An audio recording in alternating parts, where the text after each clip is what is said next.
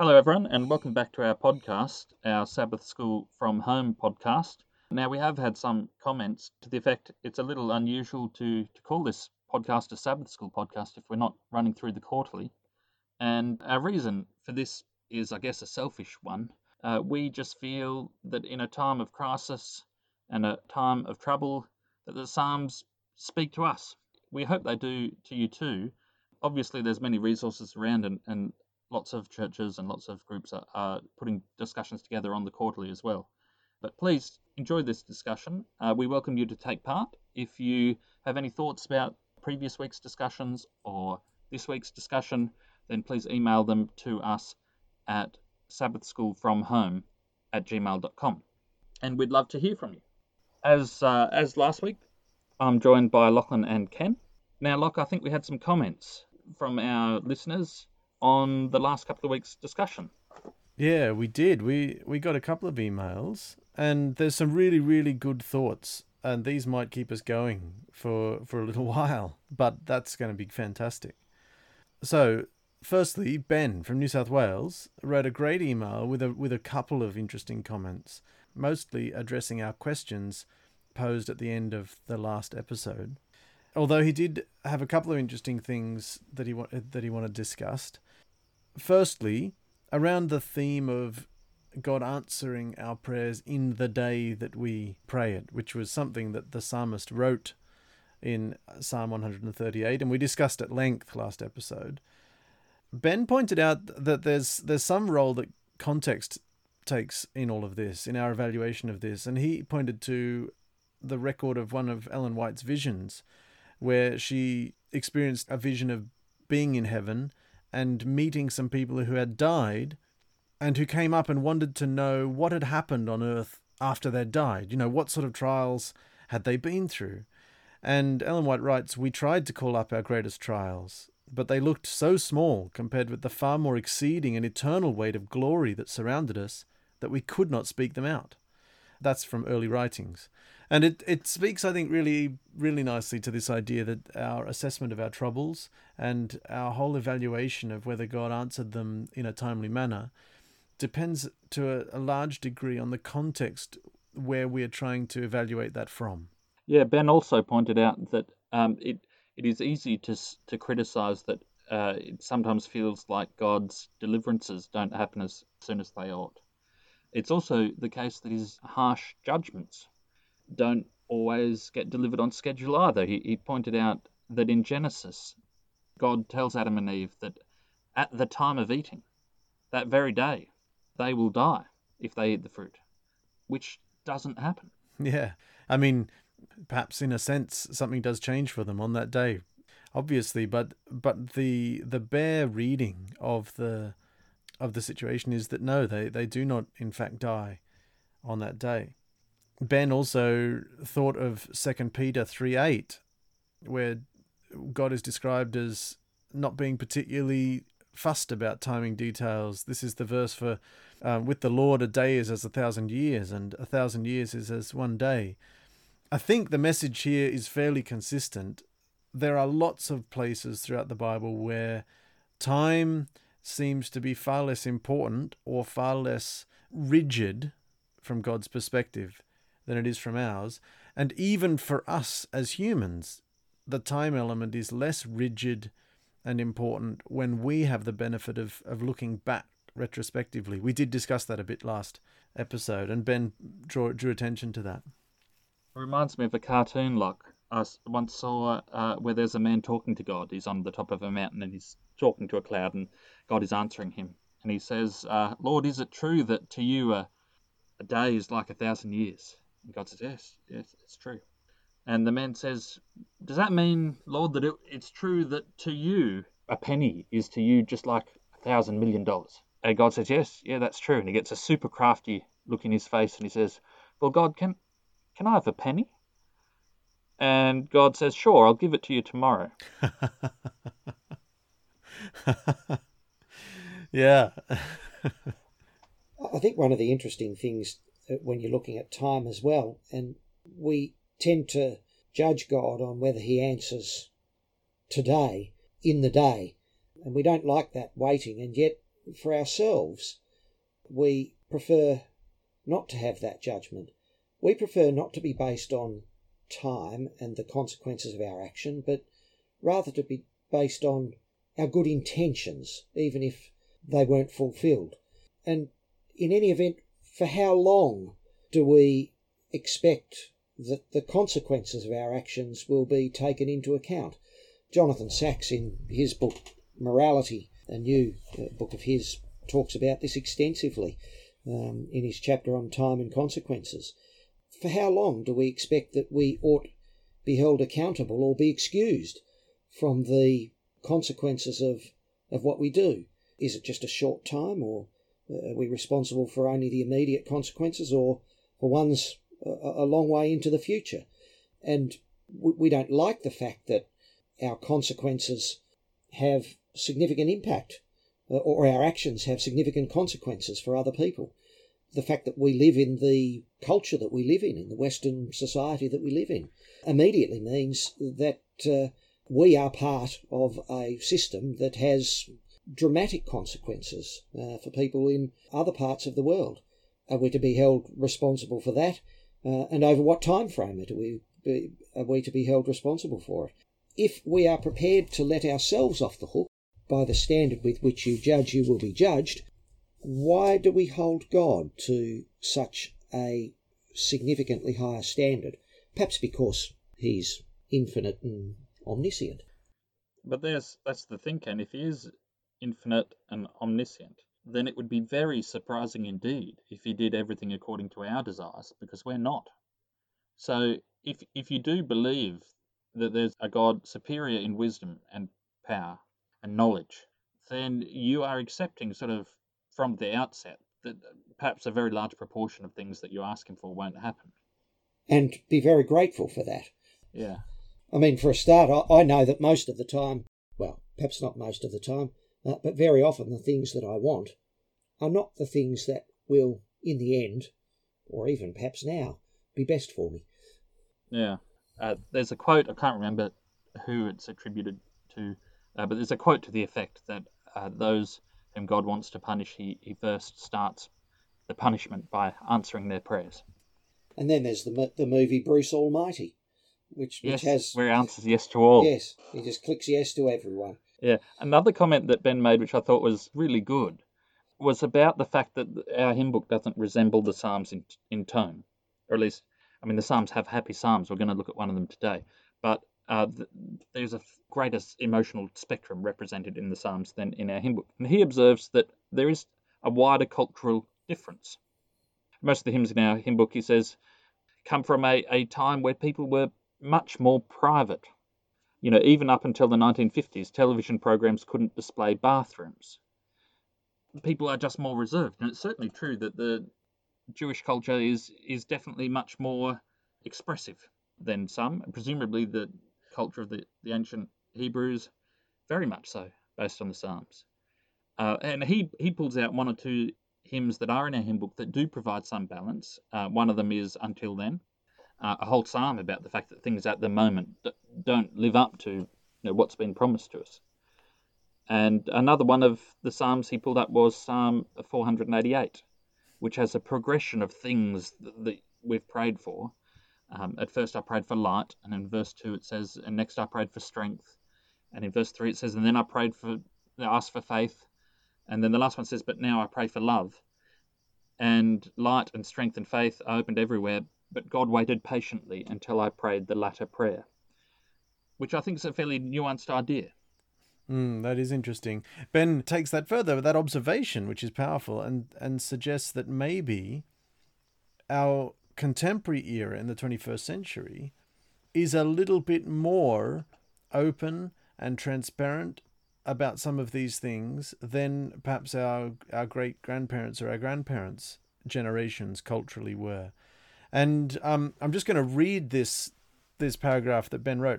I really like this as an example of uh, a more contemporary song that's perhaps slightly like the Psalms. Ben writes, Laura Story wrote a song back in 2011 called Blessings after her husband Martin was diagnosed with a brain tumor. Laura asked, Why didn't you just fix it, God? You're all powerful and all loving, just fix it. Later, after mentioning her desire to return to a normal life, her sister said, You know, I think the detour is actually the road. The song Blessings is not much more than a whole bunch of questions Laura had for God during that hard time, strung together without any many answers and put to music. Because that song became so popular, she wrote a little book called What If Your Blessings Come Through Raindrops, and a few years later, a bigger one called When God Doesn't Fix It, which both explore those questions a little more thoroughly. So that's what Ben wrote about that song. I've had a listen to the song, which I did not know. Thanks, Ben. Great suggestion. And I think we'll share a link to it in the show notes to this podcast. Yeah, that's very good. A lot of the Psalms in the Bible and, and this song, written by Laura Story, do come out of moments of personal trial and anguish. And this leads to another comment we received from Narelle. And Narelle uh, pointed out that a lot of the expressions, even within the Psalms, express a, an experience possibly unique at that time to the psalmist. Not always, I guess. In Psalm 137 that we looked at, uh, it seems to be a more universal trial. But you know, not everyone is going through trial and hardship. And is it actually appropriate to include in worship service songs about doubt, songs about difficulty, songs about prayers that haven't been answered, if if that's not the experience of other people in the congregation? I think this is an interesting question because I think that the there is a certain obvious and valid sense in which the answer is yes. It's probably important. Uh, some of these songs are probably the sorts of things that are so, sung more privately.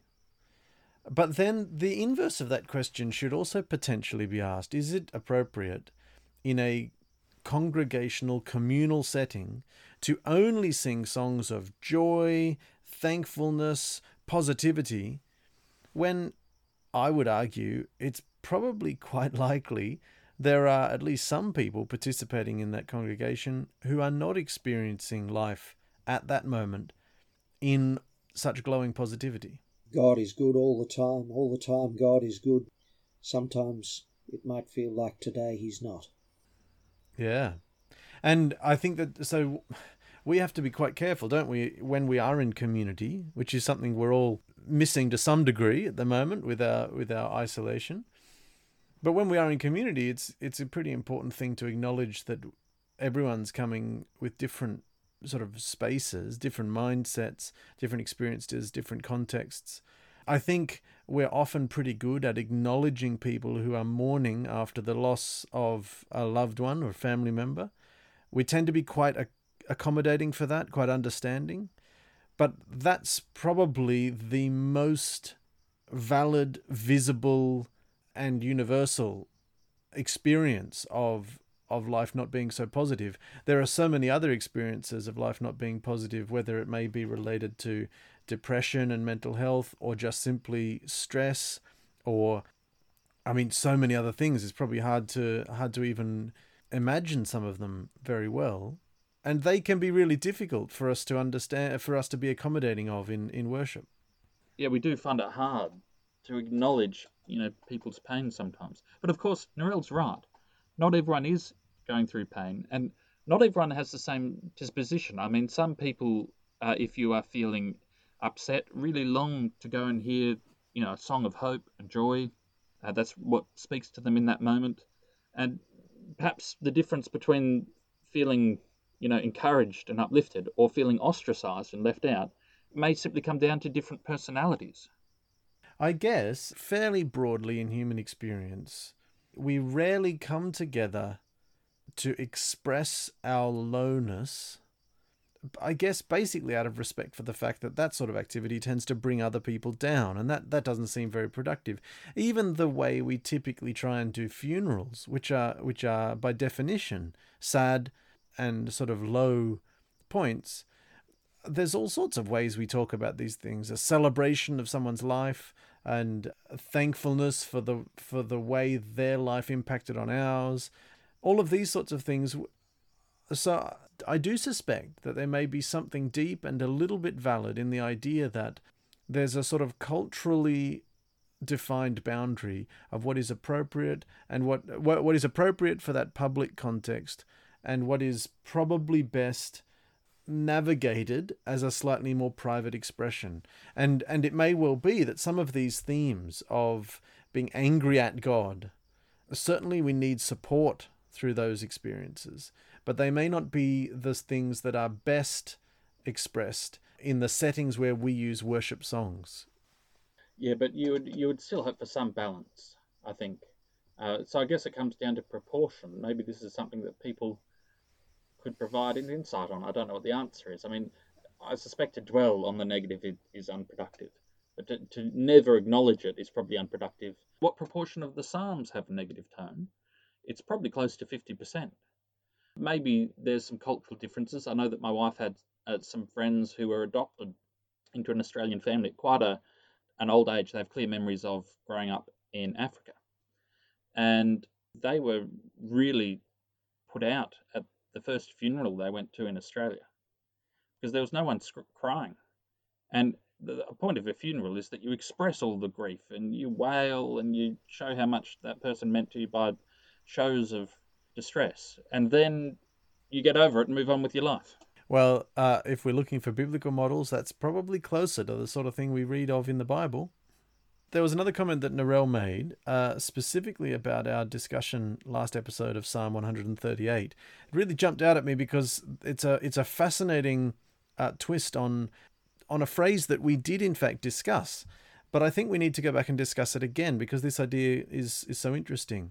Narelle is particularly interested in verse 6 of Psalm 138, where it says that God regards the lowly, but the haughty he knows from afar.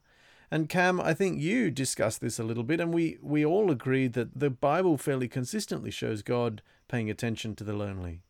Uh, yes, Narelle brings out an extra dimension, though, because this verse is contrasts, as in other places in the Bible, it contrasts God's treatment of the proud from the humble. And it says that in this in the verse we discussed that the haughty he knows from afar. And the suggestion, the contrast between the haughty and the lowly is he knows both of them, but the haughty one he knows from afar. And Narelle's question was Is the from afar referring to God's choice, or is it the haughty's choice? Is it the proud, the person who is proud? Is it is it their choice that God is respecting? I found that question really stimulating because we hadn't sort of thought in those terms when we were discussing that verse. Sometimes it's more comfortable to keep God at a distance. And he'll respect that. I find the the idea of God respecting our choice and of the ability of humans to make free choices, I find that to be a fairly fundamental idea. That's a very a very valuable, I guess, philosophical approach to the world that that I find. The idea that humans have freedom as, to act as agents and and have this sort of choice we are free to choose and we are not forced one way or the other. We are not robots. That that whole kind of thing. And thinking of it from that perspective, this is an interesting way to put it. The haughty God knows from afar. Well, they may well have chosen that, and God is respecting it. It also uh, highlights perhaps one mechanism, or justification, perhaps more than mechanism, for prayer if God genuinely does respect the free will He's given us, and I'd like to have a discussion on another week about free will because I've had some very interesting discussions with colleagues at work on the, on the subject. If God respects the free will that we have, then asking God, exercising that will in prayer, and saying, God, I want you involved in my life, in one sense, removes some sort of self imposed restrictions from God we're, we're letting him off the leash, so as to speak. My own experience is that I tend to keep him on a pretty tight leash. I try to run the universe the way I want it run, and I seek his assistance in doing that. It's rarer, although more ideal, that I would seek to participate in the way that he might want to run the universe. I, I like the idea that God knows both. And uh, I'm reminded of Jesus when the question of who who can make it into the kingdom, if not the rich, he said, well, it's you know it's more difficult for a camel to go through the eye of a needle, and you can talk about what that means all you like. But Jesus made it quite clear that uh, uh, that was taken to be impossible, uh, because the next thing that he says is that, but with God all things are possible. So that uh, if we're even the proud and the haughty known by God is a wonderful impossibility made possible. Yeah, well, I'm just going back and, and reading again the comment that Narelle made, and there is an interesting thing there because she points out it says in the verse that God knows the haughty uh, from afar. And Narelle wonders, she says it's interesting that it says God knows them. And she wonders if that might mean they just don't know it. Well, it's, it's almost certainly the case also, like God knows us. It is must be the case that we don't know ourselves very well, particularly the haughty. Uh, there is an element, uh, you know, one of the ingredients of pride is self-deception. I guess it's it's possible to be proud and correct, but that's probably pretty rare. But God knows them. God actually knows who they are and, and what they are. For all of the puffing up and the preening that might happen, even for the haughty, I suspect that there aren't too many who've counted the hairs on their head, and yet God knows even that. Well, we're very glad to have the comments that have come in, and we would encourage anyone, we're interested to know if this discussion is stimulating or interesting or useful to people, and we'd encourage you to continue uh, feeding comments through and to continue feeding suggestions on Psalms that we should study. Uh, interesting things that have caught your interest, either you have found them very uplifting or perhaps you've found them very difficult. And I, I, was on the phone this week with one of my good friends, Justin, who lives in Queensland, and he suggested that we look at Psalm 91. And really, having read through it I've realised that this psalm is possibly a bit of a, an elephant in the room in the sense we, we really should have addressed this one a while ago. But having just spoken about the importance of prayer, uh, Locke, do you want to start our discussion with a prayer? God, we come to you. We enjoy this time to think on you to align our spirits with your spirit, and we ask your blessing as we do so. Amen. Now I'll start reading Psalm 91. I'm reading the NIV. He who dwells in the shelter of the Most High will rest in the shadow of the Almighty. I will say of the Lord, He is my refuge and my fortress, my God, in whom I trust. Surely he will save you from the fowler's snare, and from the deadly pestilence. He will cover you with his feathers, and under his wings you will find refuge. His faithfulness will be your shield and rampart.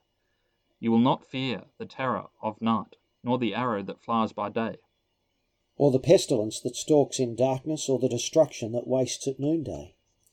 A thousand may fall at your side, ten thousand at your right hand, but it will not come near you. You will only look with your eyes and see the punishment of the wicked. Because you have made the Lord your refuge, the Most High your dwelling place, no evil shall befall you, no scourge come near your tent. And I'm going to finish this from the New Living Translation. For he will order his angels to protect you wherever you go. They will hold you up with their hands, so you won't even hurt your foot on a stone. You will trample upon lions and cobras, you will crush fierce lions and serpents under your feet. The Lord says, I will rescue those who love me. I will protect those who trust in my name. When they call on me, I will answer. I will be with them in trouble. I will rescue and honor them. I will reward them with a long life and give them my salvation. Now, this psalm is actually one of the first passages of Bible that I memorized. I've since forgotten it to my shame, but uh, when I was in grade one in uh, Mrs. Cook's class, we sang the whole psalm, and it's, it's a very positive psalm. I suspect if we played the music, Cam, you'd remember it again. I think so. I think so. Um, I, it gives me some unease. Like, and can can you imagine in this what what in this psalm gives me unease? Does it give either of you unease? well, it frankly, and this says more, I suspect, about my picture of God than it says about God. The sense that there's this complete assurance of the absence of any harm seems not to match closely the experience of many. I have to say, in my own life, I've not experienced a great deal of harm and suffering, and so perhaps in that sense I'm not qualified to speak about how that assurance uh, might work. But I certainly see many examples where it looks to me like uh, there's no assurance uh, that in fact that will be the case in the world as we experience it now. I'm reminded of a um, exchange I saw on a, an Instagram account that I follow uh, for a Christian uh, who does CrossFit in the US. Um, and he put a comment on there and said something to the effect of COVID 19, you know, it's been fun, but we've had enough. And uh, of course, as you might expect, one of the people responded and said, uh, It's not been fun. My grandma died. And led to an embarrassing uh, retraction. We see those sort of experiences. Where, where is God in those sort of things? And yet there is a great confidence expressed. So there's the discomfort well, that I feel. Well, there's an. Let me add to that discomfort, Ken. I agree with you that the surety of this is difficult. I, I, looked up a commentary. I looked for a commentary, and there was an apologist of some description online who was saying this psalm. Everyone uh, levels critiques of this psalm, but it's it's totally naive to suppose that this psalm is offering blanket assurance. In the context of Scripture, it's very clear that God doesn't solve all problems all the time. What this psalm is saying is that God has the capacity to. Now, I don't think that is what the psalm is saying. I think the psalm says, surely he will save you from the fowler's snare. Secondly, if he does have the capacity and is not doing it, I don't think that solves any problems anyway. And to get back to your anecdote, that, that's my difficulty with the with the assurance in this psalm. Can this psalm acknowledges that many people are, are die when they struck with the pestilence, but to what category do those people belong?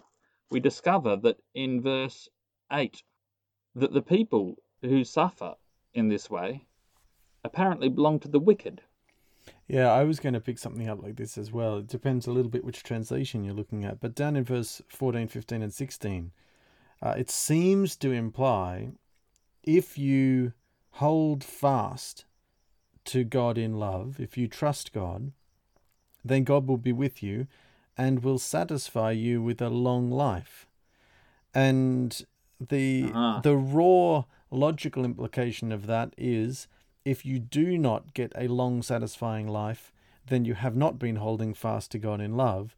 And that is something which I every now and again do encounter people not necessarily saying quite so starkly, but almost bordering on saying, you know, are you you know, you, you just need more faith and then your prayer, prayer for healing could be answered or you you know and it always riles me up so much because it's just empirically observationally cannot be the way the world is and I say that on the basis not having not of having experienced huge amounts of of suffering at the hands of serpents or lions or the wicked or whatever it may be, but just observing the world. It I think anyone can honestly sit and think and find themselves agreeing more readily with the phrase those whom God loves die young you know. yeah, which is quoted Locke by Sir Humphrey Appleby in Yes Minister, where they're talking about the Archbishop of Canterbury, who's getting very old, um, in this fictional account, and they're, they're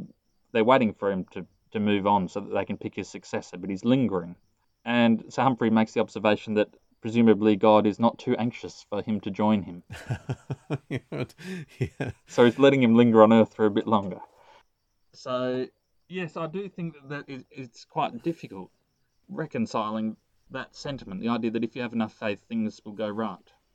I mean, uh, you know, I I suspect we all could, and I suspect anyone listening could as well, not have to wander very far through their memory or their family networks or their friends to come up with fairly stark, fairly vivid, close to home instances of where it just does not seem that life has been experienced in this way.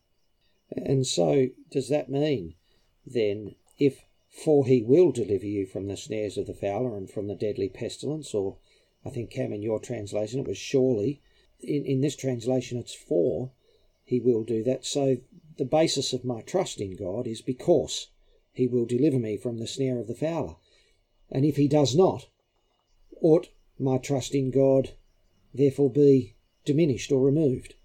Yeah, that's interesting because I think, um, again, you hear a lot more commonly people speaking retrospectively, uh, not quite so often during the moment, but retrospectively speaking of the ways in which some of the more difficult experiences of their lives caused their faith in God and their trust in God to strengthen, almost as if they found they had no nothing else trustworthy in their life and God was the only thing of substance to trust in.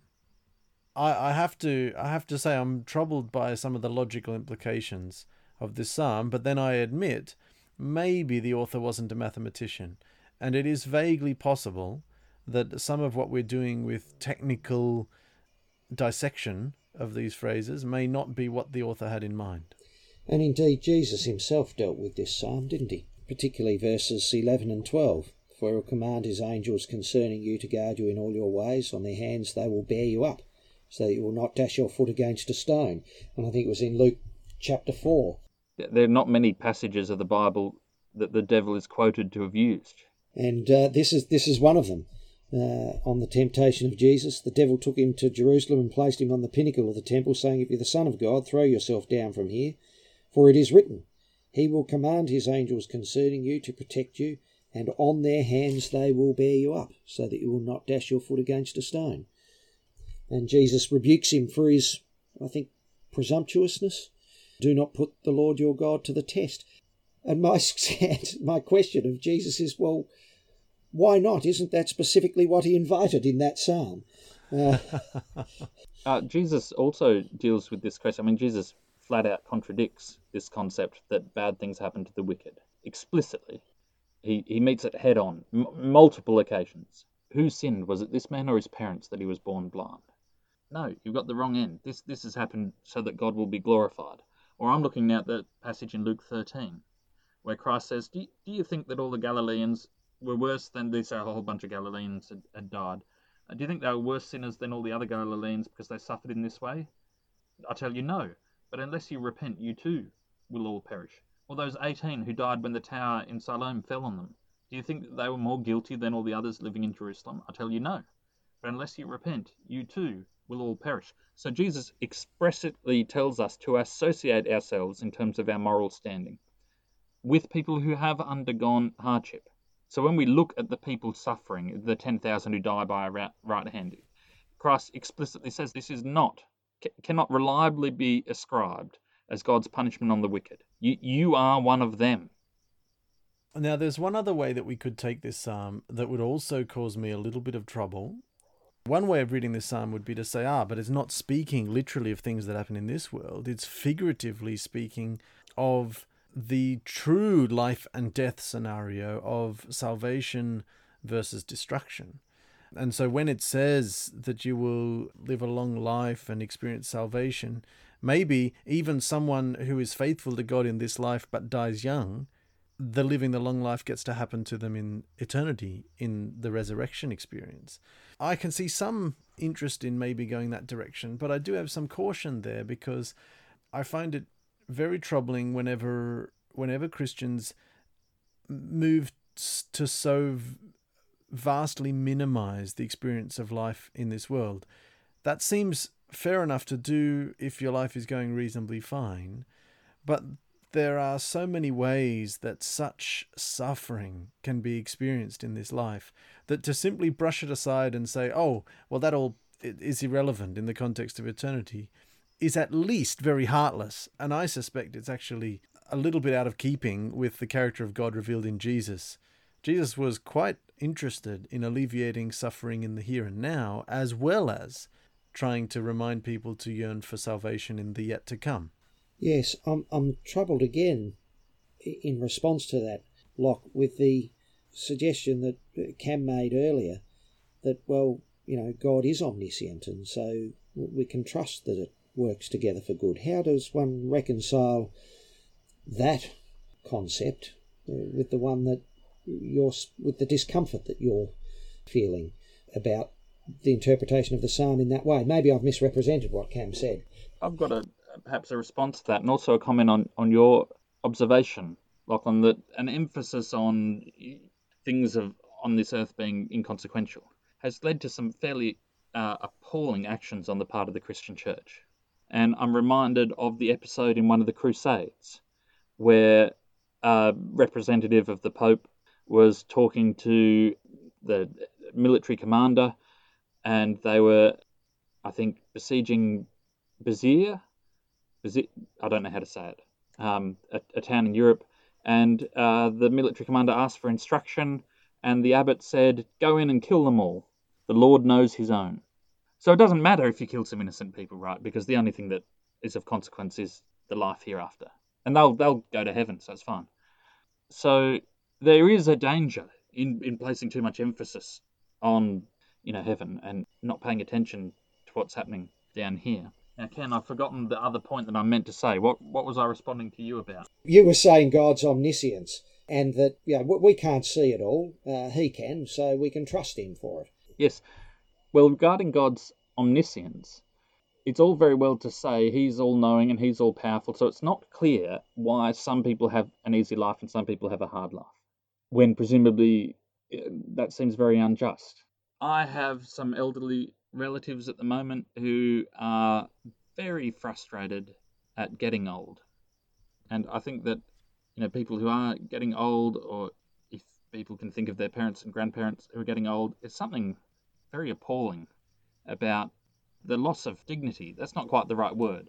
Um, you know, my nana is very upset because she really wants to help people. She spent her life helping people, being an agent for good, and she's in the frustrating position of having to be helped. It's not clear that, that those who get let off a life of hardship do actually get let off. Indeed. It's easy for us to say, oh, yeah, you know, so and so had it tough and so and so had it easy, but we don't know what is in store in the future, or all of us, even the people who, you know, even Lazarus, who was raised from the dead, died again. And his second death must have been tragic. There must have been weeping and sorrow and pain. And every person that enjoyed a miraculous deliverance in the Bible is dead. That's a universal fact. So that's a kind of realist critique. It's saying that's what the way the world really is. What then do we do with this psalm? Do we find ways to read it slightly differently? One option is we just get out some whiteout and we fix our Bibles. is that is that what we're saying?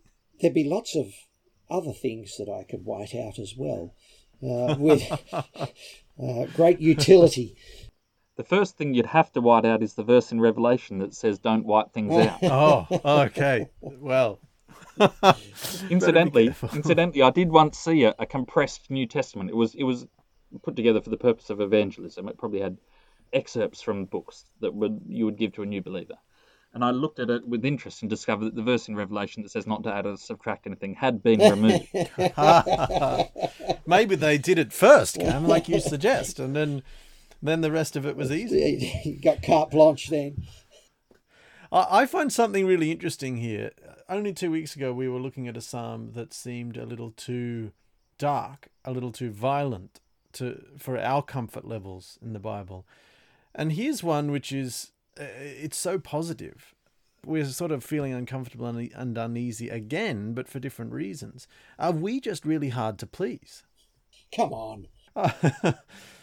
I'm thinking of so many people in the world who live a life that is really, really rough. And not just people currently, but throughout mm. almost all of human history, of course. Life is tough. It would seem weird to them, wouldn't it? To have us who who have mostly admitted that our lives have gone pretty well, saying, "Oh, we're just having a bit of difficulty with the Bible chapter that says things will go really well." And so maybe it's worthwhile looking at this psalm through their eyes. Well, who was the psalm written by? It doesn't say, but the preceding psalm was written by Moses, and apparently, I was reading. I got this you know, I got this off the internet, so it's obviously right. Uh, but apparently, there is a school of thought that suggests authors may not necessarily be reintroduced in the Psalms. It's a Psalm of Moses in Psalm 90, and perhaps we could presume, some people do, they think it's possible that he wrote Psalm 91 as well. It doesn't really matter so much whether it is Moses or perhaps it's David, um, or perhaps some of the other authors in the Psalms. It wouldn't be fair to say that they were, you know, the sort of first world problem focused, you know, rich, affluent, comfortable people out of touch with the everyday person's experience. I mean, they, Moses didn't have an easy life. I'm really fascinated that that you've talked about Moses because what that has done instantly has changed my eyes as I look at a couple of these verses. Listen to these ones. He will cover you with his pinions, and under his wings you will find refuge. Verse 5 You will not fear the terror of the night. 6. Nor the pestilence that stalks in darkness, nor the destruction that wastes at noonday. Verse 7 A thousand may fall at your side.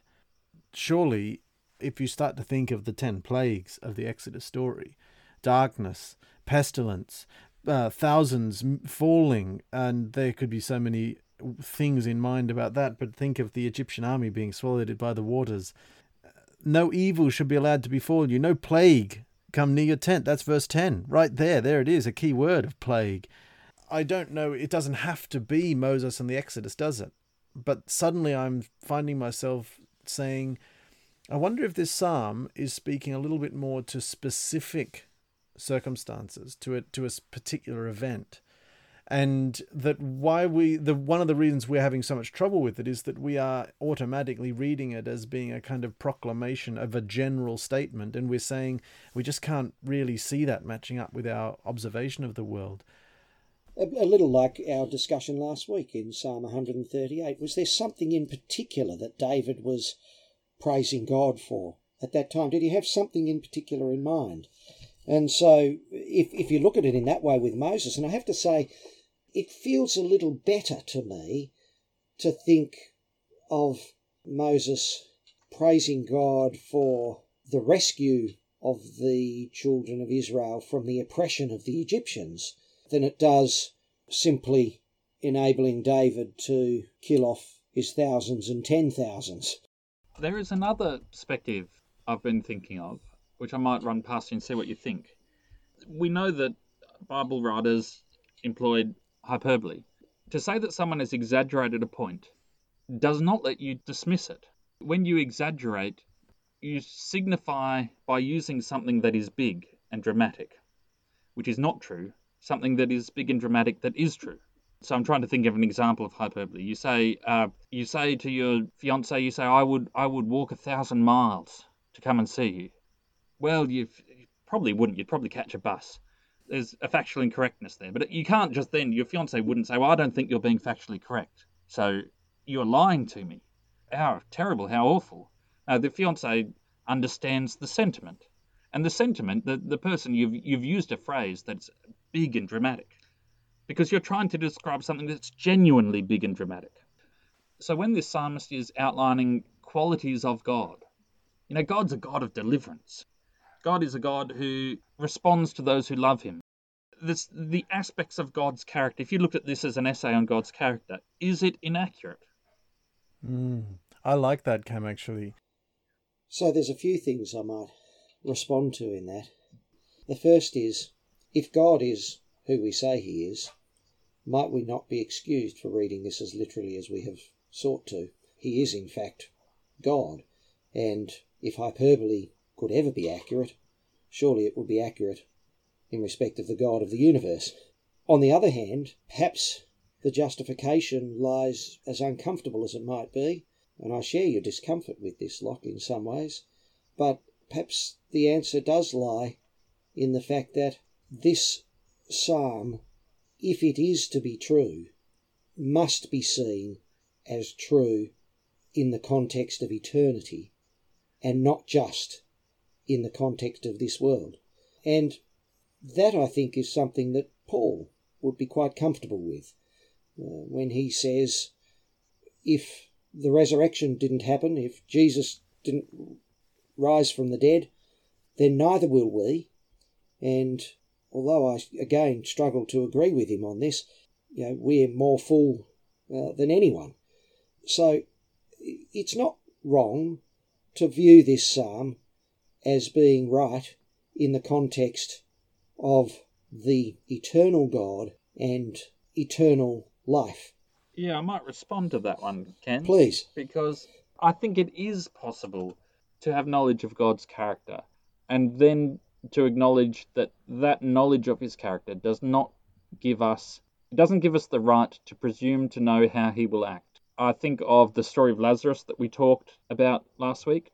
The other passage which I think really provides a good perspective is the three worthies talking to Nebuchadnezzar, because they don't assume to know how he will act, but they are very clear about what sort of God he is. Our God can save us from your hand, but it doesn't matter whether he will or not. We won't worship your idol. And I think that that's that they are in one sense affirming Psalms 91, but they're basically saying our knowledge of his character is such that if he doesn't step in it, it's fine. Mm. And indeed, the history, if you look at the scripture, much of what God said to do, the way he said to behave, and the consequences for it, uh, don't really seem like good advice often. I'm thinking of Hosea, and indeed, you can even read Samson in the same way uh, to suggest that uh, uh, God told him to go out and marry a Philistine uh, uh, wife. Uh, there are a whole lot of other um, passages in the scripture where, not the least the Beatitudes, where one would think, okay, well, it's perhaps not very good advice for getting ahead in the world. and yet, it is God's way, and He will see it all work out uh, for good in the end. And Cam, I really liked the fact that in your response you said we ought not presume to know how uh, God would act. And indeed, that was the very response that Jesus gave to the devil, quoting this psalm. Yes, yeah. When you look at the structure of the psalm, it's quite interesting because verses 1 to 13 are speaking to uh, the people um, who uh, the author is addressing and speaking about what God is like uh, to those people. Verses 14 to 16 are God Himself speaking. They're His, if you like, affirmation of the uh, statements that have been made about His character. Uh, he's agreeing, this is what I will do. There's a lot here left to discuss. Please send us your thoughts either on Psalm uh, 91 or in any of the previous episodes. We're deliberately picking Psalms uh, that give a, a, sort of a broader picture, and perhaps perhaps that's the intent of the person who assembled these into one book, is that no one psalm contains the full picture on its own. We'd be interested to know if you have a psalm you'd like us to read to discuss. If you have any thoughts about what psalms bring you comfort, or what psalms challenge you, and what they speak to you about during these difficult times with the coronavirus crisis. So if you want to send us your thoughts, the email address is sabbathschoolfromhome at gmail.com, and we'd love to hear from you.